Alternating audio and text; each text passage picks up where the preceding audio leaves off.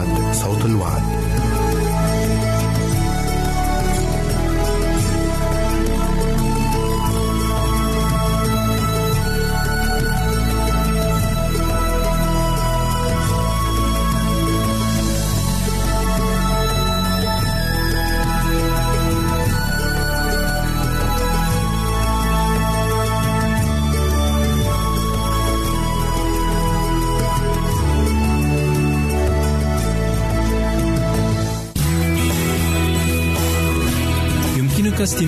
وتحميل برامجنا من موقعنا على الإنترنت www.awr.org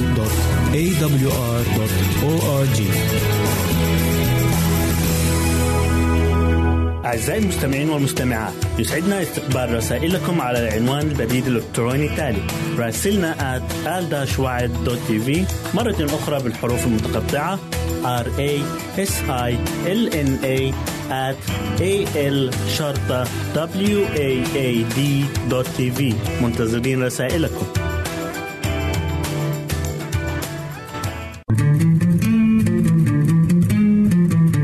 أنتم تستمعون إلى إذاعة صوت الوعد.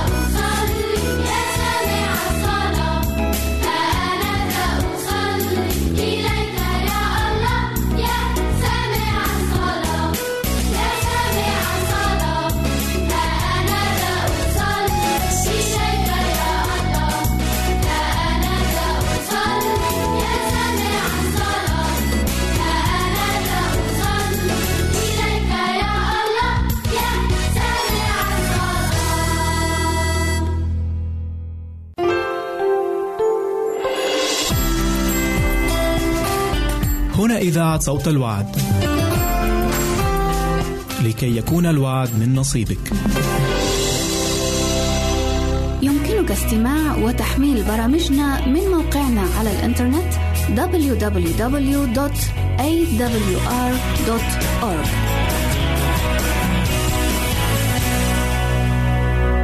أعزائي المستمعين والمستمعات يسعدنا استقبال رسائلكم على العنوان البريد الإلكتروني التالي راسلنا at al مرة أخرى بالحروف المتقطعة r a s i l n a at a l شرطة w a a d منتظرين رسائلكم. إذا أردت دراسة الكتاب المقدس يمكنك الكتابة إلينا على عنواننا وستحصل على هدية قيمة بعد انتهائك من الدراسة.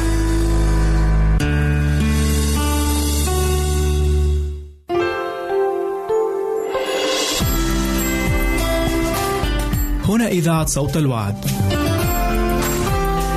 لكي يكون الوعد من نصيبك.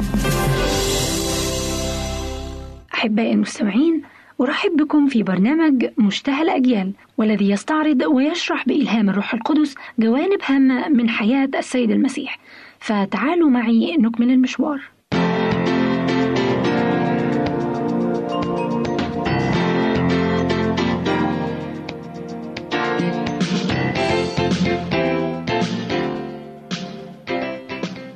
خطر الانجراف وراء الرسميات. لقد كانت خدمة المسيح على طرفي نقيض مع خدمة شيوخ اليهود إن حرصهم على حفظ التقاليد والرسميات والطقوس قضى على الحرية الحقيقية للتفكير والعمل. لقد عاشوا طيلة حياتهم في رعب دائم من التنجس فلكي يتحاشوا النجسين كانوا يترفعون ليس فقط عن الأمم بل أيضا عن الأكثرية الساحقة من بني أمتهم وبذلك لم يحاولوا أن ينفعوهم أو يكسبوا صداقتهم. وإذ ظلوا يفكرون في تلك الأمور صغرت عقولهم وضاق نطاق حياتهم وكان مثالهم مشجعا للأنانية والتعصب بين طبقات الشعب. شرع يسوع في عمل الإصلاح بكونه أبدى عطفا شديدا على البشرية. ففي حين أنه أبدى أعظم احترام للشريعة الإلهية فقد وبخ الفريسيين على تقواهم المصطنعة وحاول أن يحرر الشعب من القوانين التي لا معنى لها والتي أسرتهم وحاول أن ينقذ السياجات التي كانت تفصل طبقات الشعب عن بعضهم البعض لكي يجمع الناس معا كأفراد أسرة واحدة. وهكذا كان حضوره إلى ذلك العرس خطوة في سبيل تحقيق ذلك القصد. لقد وجه الله يوحنا المعمدان للسكنة في البرية ليتقي شر تأثير الكهنة ومعلمي الشعب ولكي يتأهب لرسالة خاصة. ولكن صرامة حياته وعزلته لم تكونا مثالا يحتذيه الشعب. فهو نفسه لم يوصي سامعيه باعتزال واجباتهم ولكنه أمرهم بأن يبرهنوا على توبتهم بأمانتهم لله في عملهم الذي قد عينه لهم. وبخ المسيح الانغماس والإفراط في كل صورهما ومع ذلك كان اجتماعيا بطبيعته وكان يقبل كرم الضيافة مع كل الطبقات ويزور بيوت الأغنياء والفقراء العلماء والجهلاء على السواء. وكان يحاول أن يسمو بتفكيرهم عن شؤون الحياة العادية إلى الأمور الروحية الأبدية ولم يكن يتسامح مع الانغماس في الشهوة ولم يشوه تصرفاته أي أثر للرعونة العالمية. ومع ذلك فقد سرته مناظر السعادة البريئة وبحضوره صادق على مجالس الإناث. كانت حفلات الأعراس اليهودية فرصا تجلت فيها الحشمة والوقار ولم تكن الأفراح مغيضة لابن الإنسان. فإذ حضر يسوع هذه الوليمة أضفى على الزواج كرامة عظيمة على اعتبار أنه دستور إلهي. العلاقة الزوجية. في العهد القديم والعهد الجديد كليهما تستخدم العلاقة الزوجية كرمز للاتحاد الحبي المقدس الكائن بين المسيح وشعبه. وقد كان المسيح يفكر أن أفراح ولائم الأعراس تشير إلى الأمام إلى فرح ذلك اليوم الذي فيه سيأتي بعروسه إلى بيت الآب ويجلس المفديون مع فاديهم في عشاء عرس الخروف. فهو يقول كفرح العريس بالعروس يفرح بك إلهك. لا يقال لك بعد مهجورة بل تدعين حفصيبة لأن الرب يسر بك. يبتهج بك فرحا يسكت في محبته يبتهج بك بترنم.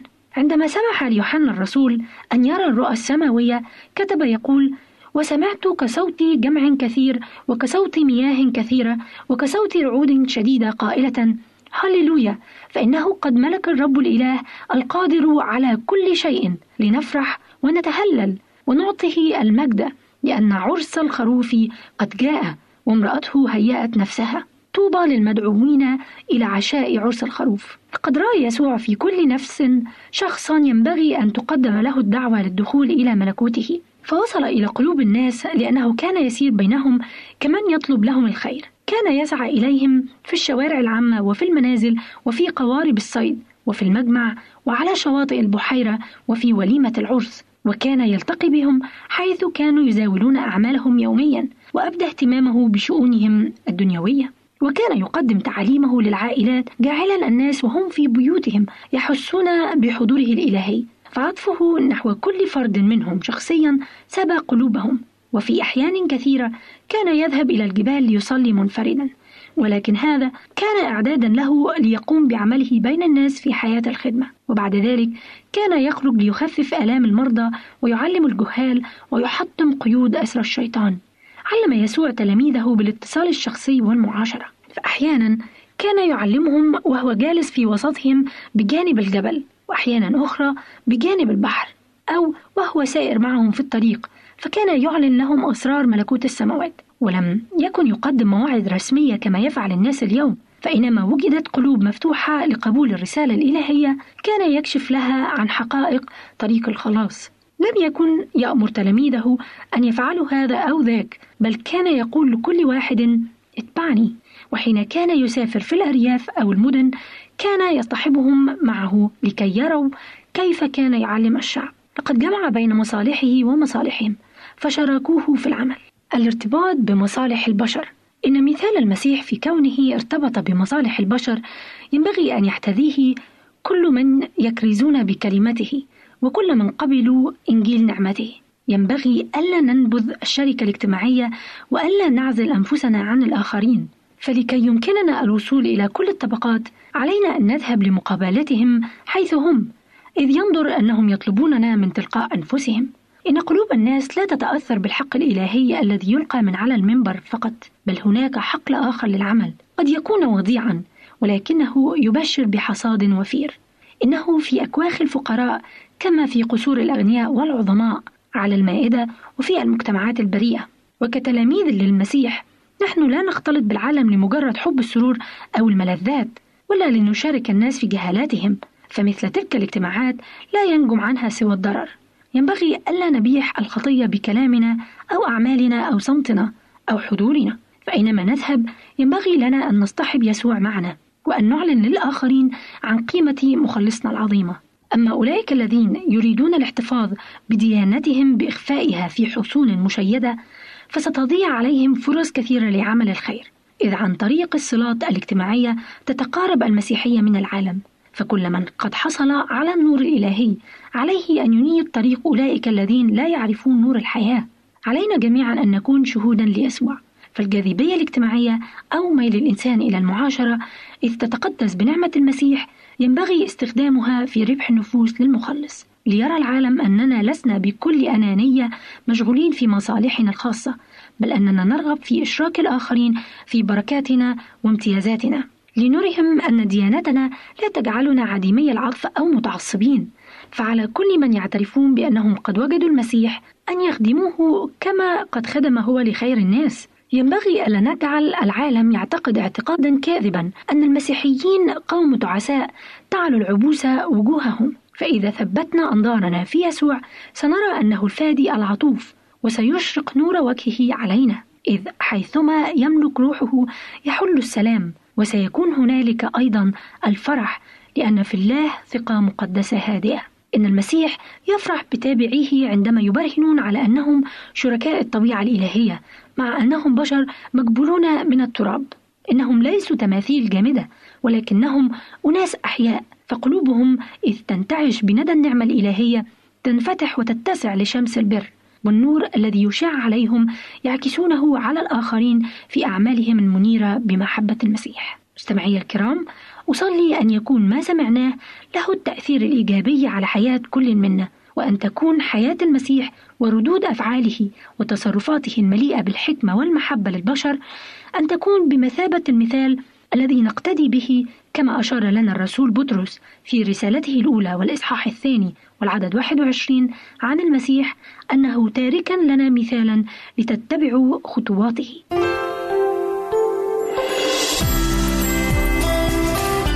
هنا إذاعة صوت الوعد. لكي يكون الوعد من نصيبك. يمكنك استماع وتحميل برامجنا من موقعنا على الإنترنت www.awr.org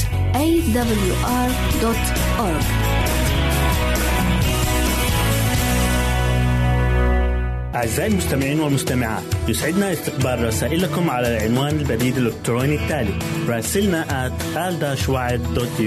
مرة أخرى بالحروف المتقطعة r a s i l n a at a l شرطة w a a d منتظرين رسائلكم. إذا أردت دراسة الكتاب المقدس يمكنك الكتابة إلينا على عنواننا وستحصل على هدية قيمة بعد انتهائك من الدراسة.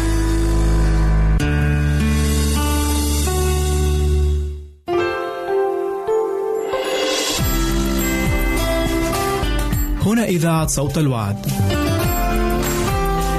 لكي يكون الوعد من نصيبك.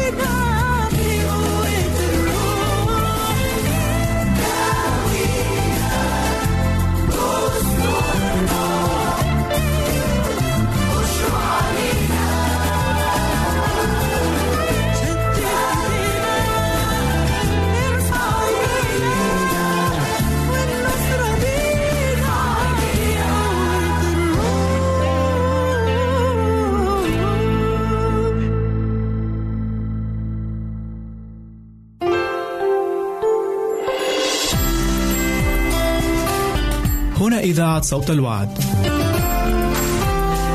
لكي يكون الوعد من نصيبك. يمكنك استماع وتحميل برامجنا من موقعنا على الإنترنت www.awr.org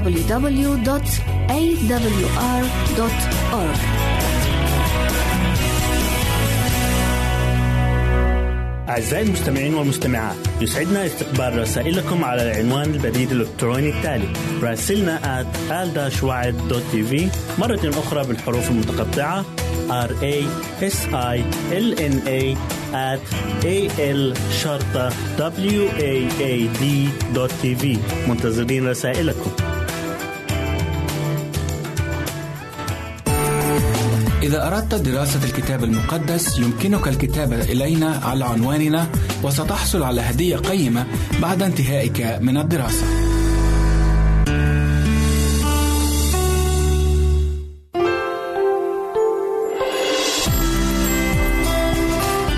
هنا إذاعة صوت الوعد. لكي يكون الوعد من نصيبك. أرحب بكم مستمعينا الكرام في حلقة جديدة من برنامج دنيا الأدب. سيدور حديثنا في هذه الحلقة عن نوعين آخرين من فنون الشعر التي كتب فيها المتنبي، وهي الفخر والهجاء. فأرجو لكم برفقتي أوقاتا ممتعة.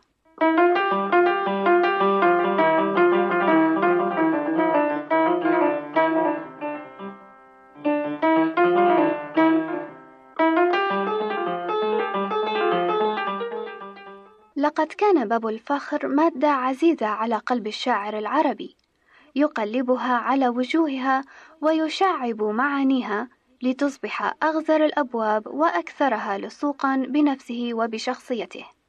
وهكذا كان الحال مع المتنبي أيضا، فقد كتب في الفخر العديد من القصائد، اخترت لكم منها قصيدة وأحر قلباه. ولكن قبل أن أقرأ عليكم بعض أبياتها سأخبركم بمناسبة إلقائه لهذه القصيدة. كان المتنبي في بلاد سيف الدولة عرضة للحسد والدسائس، وكان له من كبريائه وتعاليه ما يسهل للحاسدين مجال الإيقاع بينه وبين الأمير. وقد حصل هذا الأمر وتأخر الشاعر بالمديح مما أغضب الحمداني. فنظم أبو الطيب هذه القصيدة وأنشدها بعد انقطاع منه وجفاء من الأمير. وكان المجلس حافلا بالأمراء والشعراء فراح أبو فراس يقاطعه في أكثر أبياتها زاعما أنها مسروقة من دعبل وعروة بن الورد وغيرهما.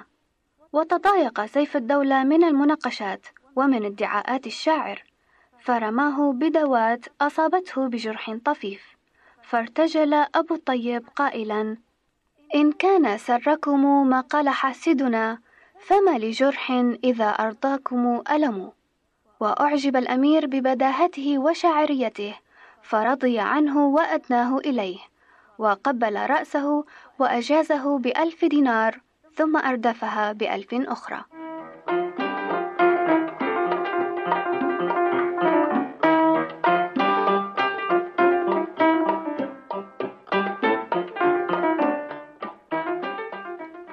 يبدأ المتنبي قصيدته بأبيات تكثر فيها الشكوى من الحال التي يعانيها نتيجة حسد الحاسدين، ففي قلبه نحو سيف الدولة حرارة حب وإعجاب، وفي جسمه نحول وسقم من شدة الشغف، وهو يكتم هذا الحب، بينما الناس يتظاهرون به ويدعونه خداعا ورياء للتقرب منه وكسب المغانم.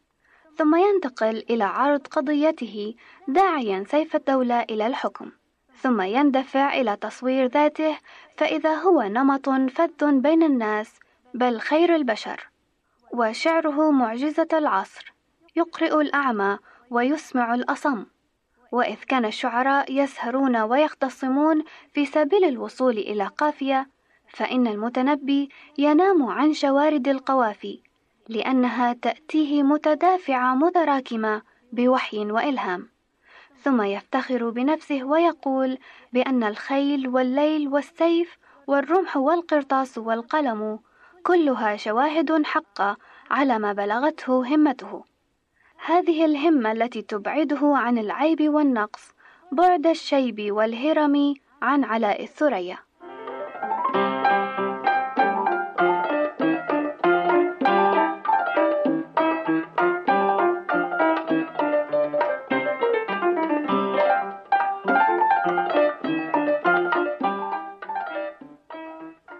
تقول بعض الأبيات من قصيدة وأحر قلباه وأحر قلباه ممن قلبه شبم ومن بجسمي وحالي عنده سقم. ما لي أكتم حبا قد برى جسدي وتدعي حب سيف الدولة الأمم. يا أعدل الناس إلا في معاملتي فيك الخصام وأنت الخصم والحكم. سيعلم الجمع ممن ضم مجلسنا بأنني خير من تسعى به قدم. أنام ملء جفوني عن شواردها ويسهر الخلق جراها ويختصم. أنا الذي نظر الأعمى إلى أدبي وأسمعت كلماتي من به صمم. الخيل والليل والبيداء تعرفني والسيف والرمح والقرطاس والقلم.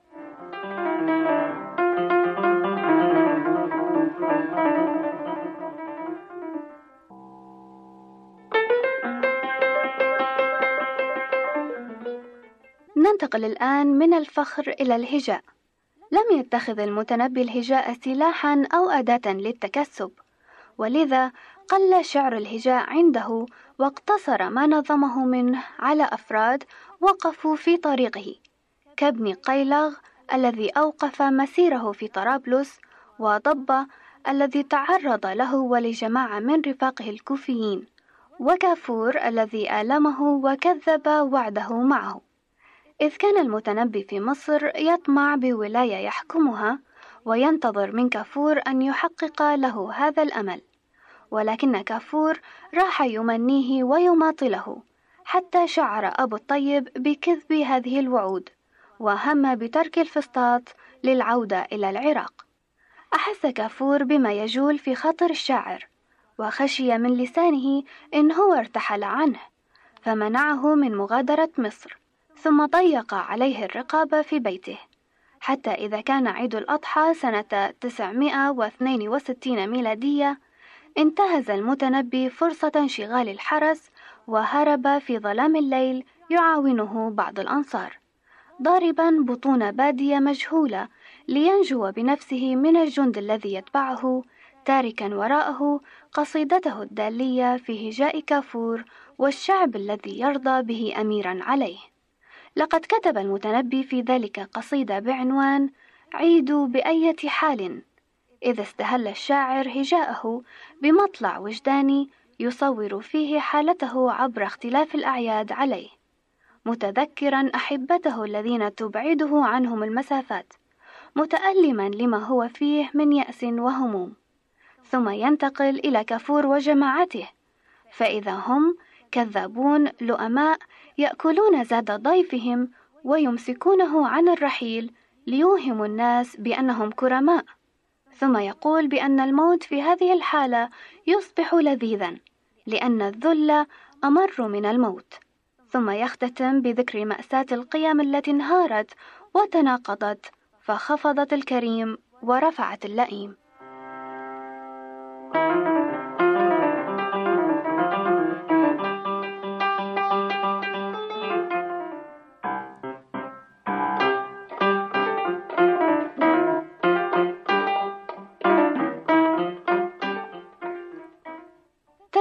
القصيدة بالبيت التالي. عيد بأية حال عدت يا عيد. بما مضى أم لأمر فيك تجديد. أما الأحبة فالبيداء دونهم. فليت دونك بيدا دونها بيد. لم يترك الدهر من قلبي ولا كبدي شيئا تتيمه عين ولا جيد. ولا توهمت أن الناس قد فقدوا وأن مثل أبي البيضاء موجود. جوعان يأكل من زادي ويمسكني حتى يقال عظيم القدر مقصود. وعندها لذ طعم الموت شاربه إن المنية عند الذل قنديد. أولى اللئام كفير بمعذرة في كل لؤم وبعض العذر تفنيد.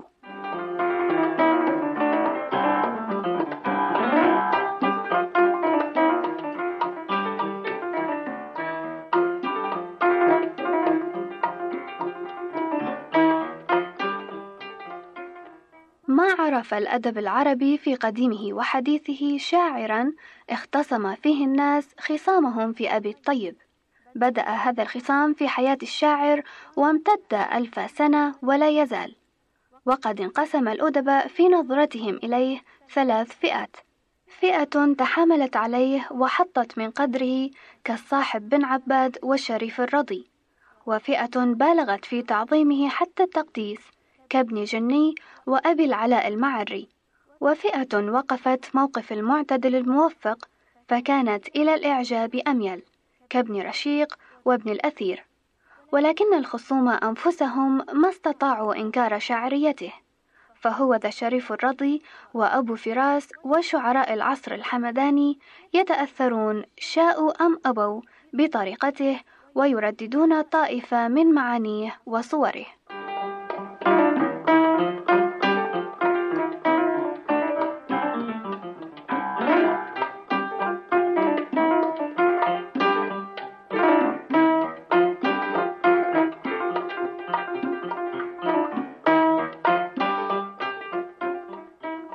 حسب المتنبي أن يكون محجة اثنين من عباقرة الشعر عند العرب أبي العلاء المعري شاعر الفلاسفة وفيلسوف الشعراء. لقد تأثر به في ثورته على الحياة وفي تشاؤمه وعد ديوانه معجزة الشعر. أما أحمد شوقي أمير الشعراء في القرن العشرين فقلده في غير واحدة من قصائده واتخذه الذروة التي يقصد نحوها ويعمل لتجاوزها. إذ قال ولو مشت بالليالي تحت كوكبه غادرت أحمد نسيا وابن حمدان. ومن أقوال أدباء العرب فيه فقد قال ابن رشيق ثم جاء المتنبي فملأ الدنيا وشغل الناس. وقال ابن الأثير إنه خاتم الشعراء ومهما وصف به فهو يفوق الوصف وفوق الإطراق. وقال أبو القاسم الطبسي هو في شعره نبي ولكن ظهرت معجزاته في المغاني.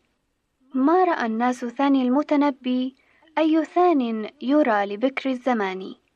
ومن أقوال المستشرقين فيه إنه رجل العبقرية وشاعر الخيال والحماسة. يمتاز بسمو الفكرة وبالمثالية وهو حقا أبو الشعر وأمير فنه عند العرب. هو فيكتور هوغو الشرق.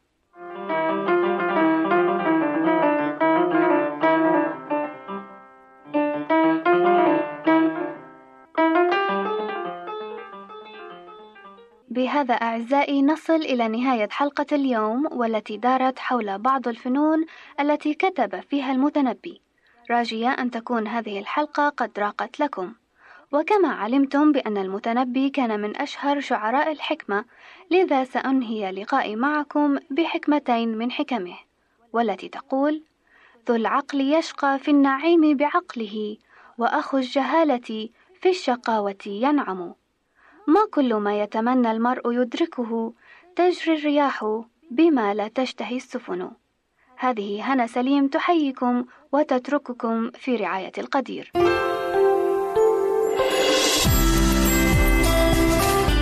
هنا إذاعة صوت الوعد. لكي يكون الوعد من نصيبك. يمكنك استماع وتحميل برامجنا من موقعنا على الإنترنت www.awr.org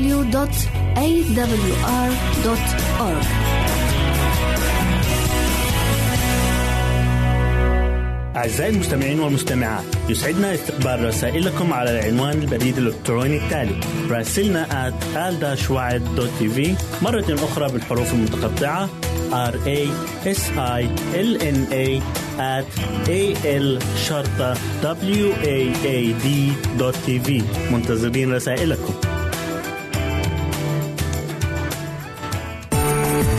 إذا أردت دراسة الكتاب المقدس يمكنك الكتابة إلينا على عنواننا وستحصل على هدية قيمة بعد انتهائك من الدراسة.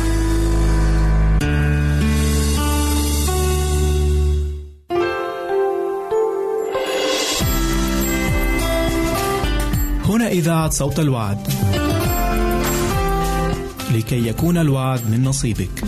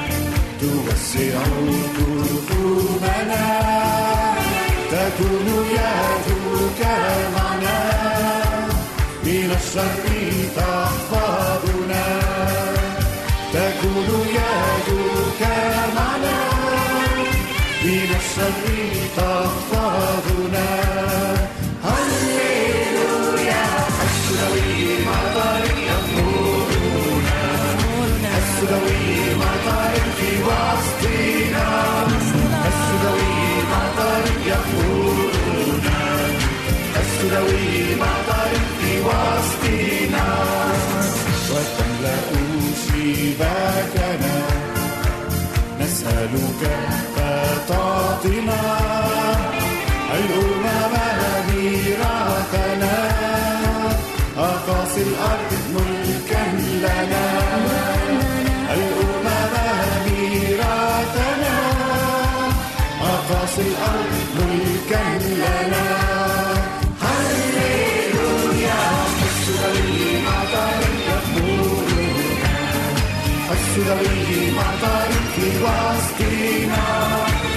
حس ذوي مطر يأمرنا حس ذوي مطر في وسطنا.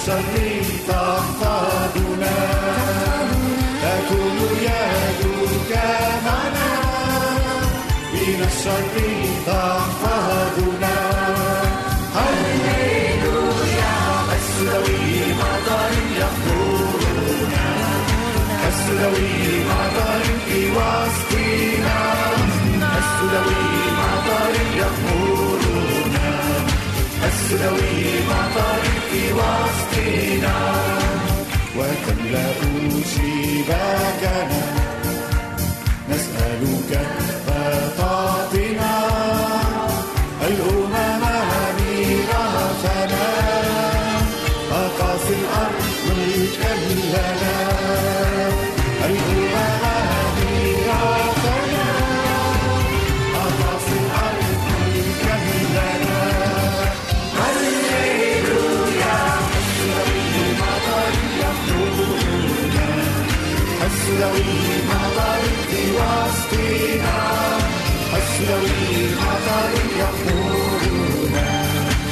ذوي مطر في وسطنا لا بالقدرة ولا بالقوة بل بالروح لا بالقدرة ولا بالقوة بل بيسوع لا بالقدرة ولا بالقوة بل بالروح لا بالقدرة ولا بالقوة بل بيسوع السلوي مطر يقودنا السلوي مطر في وسطنا السلوي مطر مطر في وسطنا هللويا السلوي مطر مطر في وسطنا السلوي مطر يأمرنا السلوي مطر في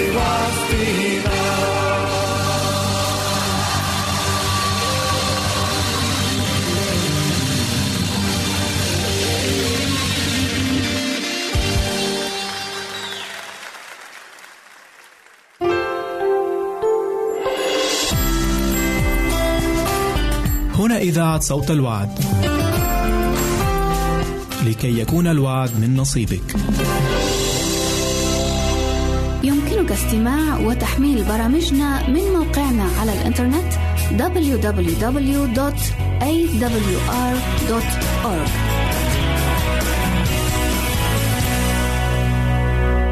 أعزائي المستمعين والمستمعات يسعدنا استقبال رسائلكم على العنوان البريد الإلكتروني التالي راسلنا at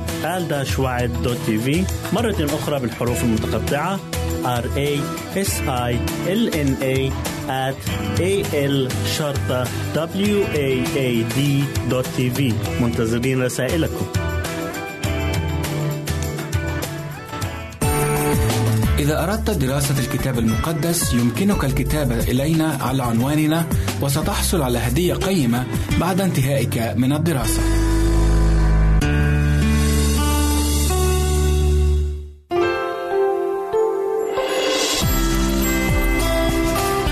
هنا إذاعة صوت الوعد.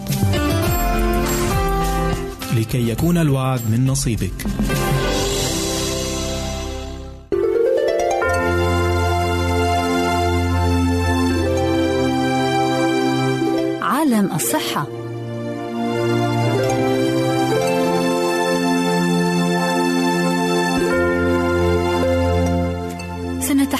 اليوم عزيزي المستمع عزيزتي المستمعة عن موضوعين. يتعلق الأول بجفاف الشفتين أما الثاني فيتعلق بمخاطر استعمال غسول الشعر بكثرة. فأهلا وسهلا بكم.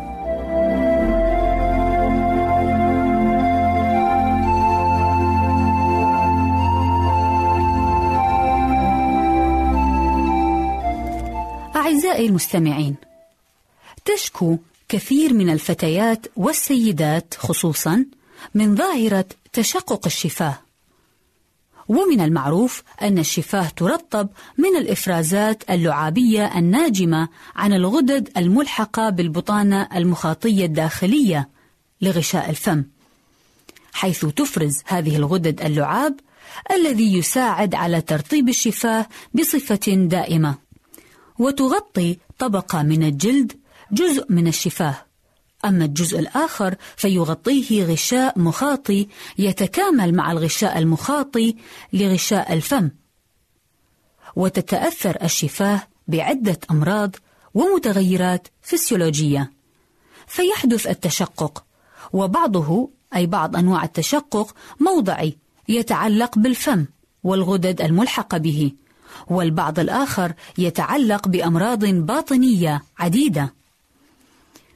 ولنأتي الآن إلى الأسباب الموضعية لجفاف الشفتين وهي التعرض للهواء الجاف بغض النظر عن درجة حرارة الجو. فإذا كان الجو الخارجي حارا أو مغبرا أو باردا فإنه يؤدي إلى التجفف. كما تتأثر الشفاه عند نقص عدد من الفيتامينات وخاصة تلك المكونة لمجموعة الفيتامين بي والفيتامين دي وسي. وكذلك فإن التدخين المفرط يجفف الشفاه بالإضافة إلى استخدام بعض الأدوية المتعلقة بأمراض الغدد اللعابية. كما أن بعض عادات الطعام أعزائي تؤدي إلى تشقق الشفاه. ومن ذلك كثرة تناول الأطعمة المالحة أو الحارقة فهي تؤثر في تماسك جلد الشفاه. وكذلك استخدام الصابون العادي على الشفاه. أما الأسباب العامة فتتأثر الشفاه بشكل خاص ببعض أنواع الحميات وخاصة الحميات المصاحبة لالتهاب ذات الرئة وبعض الفيروسات التي قد تصيب الجلد في هذه المنطقة مثل الهربس البسيط وأمراض جلدية أخرى مثل الصدفية. أما الأمراض الجهازية التي تؤدي إلى تشقق الشفتين فإنها تشمل بعض إصابات الأمعاء وخاصة الالتهابات الطفيلية وحالات ارتجاع الحامض المريئي وبعض إصابات المعدة. ويساعد على حدوث الجفاف في مثل هذه الحالات كثرة عودة الحامض إلى تجويف الفم. وكذلك داء البول السكري الغير مسيطر عليه وأمراض الهزال والوهن العام مهما كانت أسبابها وكذلك الفشل الكلوي وفقر الدم المزمن وكلها أسباب تؤدي إلى جفاف الشفتين. وهنا عزيزي المستمع عزيزتي المستمعة يجب مراجعة الطبيب لعلاج مثل هذه الحالات. أما إذا لم يكن السبب مما ذكر سابقا فيتم العلاج عن طريق استعمال كريمات مرطبة وأفضلها الكريمات المائية الأساس حيث توضع على الشفاه في المساء قبل النوم أو استعمال مرهم الفازلين أو زبدة الكاكاو المتوافرة في الصيدليات.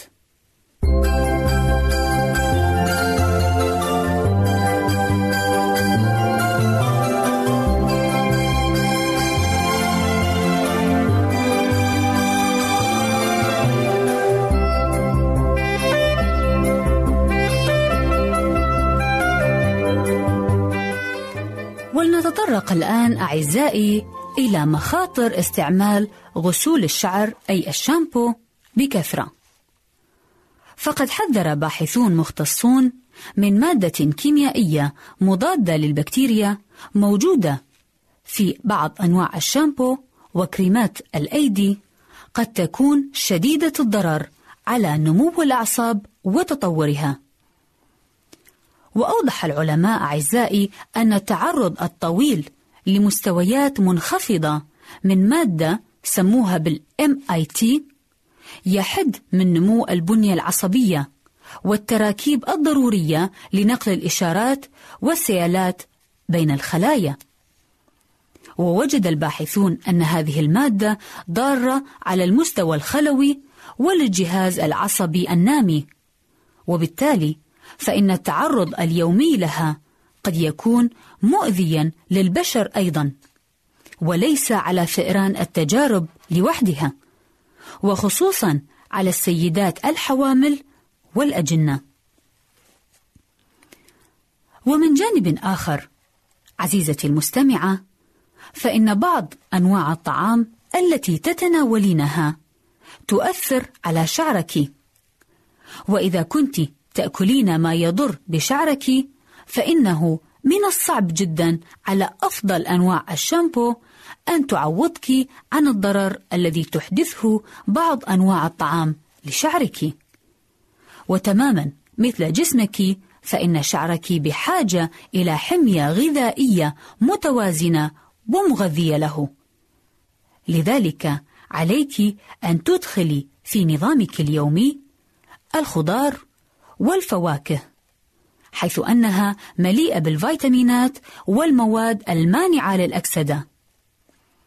كما يجب عليك تناول الحبوب الكاملة للحصول على المعادن بالإضافة إلى المكسرات والبذور للحصول على المعادن والفيتامينات والحديد. وعليك الحرص عزيزتي على شرب الماء فهو يقوم بترطيب الجسم ويساعد على الحفاظ على الشعر ناعما ولامعا. ولذلك ينصح عزيزتي بشرب عشرة أكواب من الماء يوميا للحصول على أقصى قدر من الترطيب في اليوم. إن الألياف التي يحصل عليها الجسم من الفواكه والخضروات والحبوب الكاملة والبقول مفيدة جدا للجسم وللشعر على حد سواء. لذلك عليك الحرص على تناول كميات كافية من هذه الألياف يوميا للحصول على أفضل النتائج. وفي النهاية عليك الحرص على تناول حبوب الصويا أو أي من المنتجات المصنعة من الصويا إن أمكنك. وذلك كونها تحتوي على مادة تشبه الأستروجين النباتي حيث أن له فوائد عظيمة للجسم. ولذلك ينصح بتناول حليب الصويا بشكل يومي إن أمكن للحصول على أكبر فائدة ممكنة. وفي النهاية أودعك عزيزتي المستمعة وأودعك عزيزي المستمع على أمل اللقاء بكم في حلقة جديدة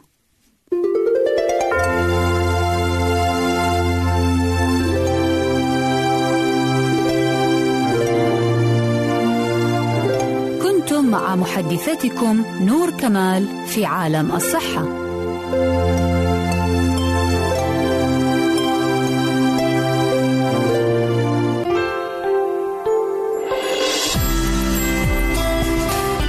هنا إذاعة صوت الوعد.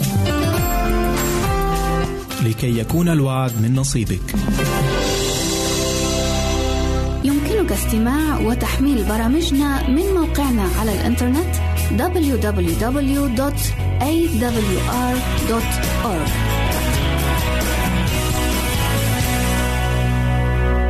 أعزائي المستمعين والمستمعات يسعدنا استقبال رسائلكم على العنوان البريد الإلكتروني التالي راسلنا at al مرة أخرى بالحروف المتقطعة r a s i l n a at a l شرطة w a a d منتظرين رسائلكم. إذا أردت دراسة الكتاب المقدس يمكنك الكتابة إلينا على عنواننا وستحصل على هدية قيمة بعد انتهائك من الدراسة.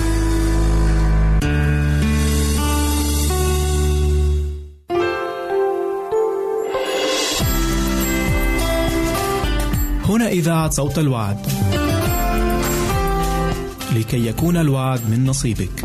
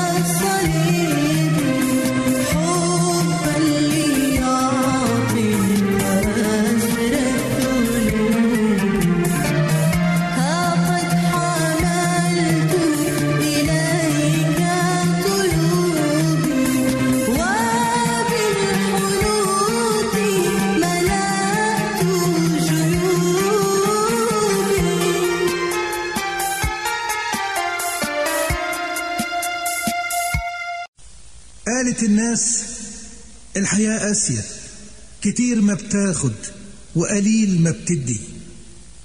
والزمن خوان وعمره ما بالأمان بيمر ويعدي. رد اللي في قلبه إيمان وقال بالإيمان وحده ردي. والمسيح هو الأمل مهما كانت الظروف ضدي. وإن قسيت الحياة أو صعب الزمن شايف مسيحي جاي. والمركبة هلا علينا ولينا بتهدي.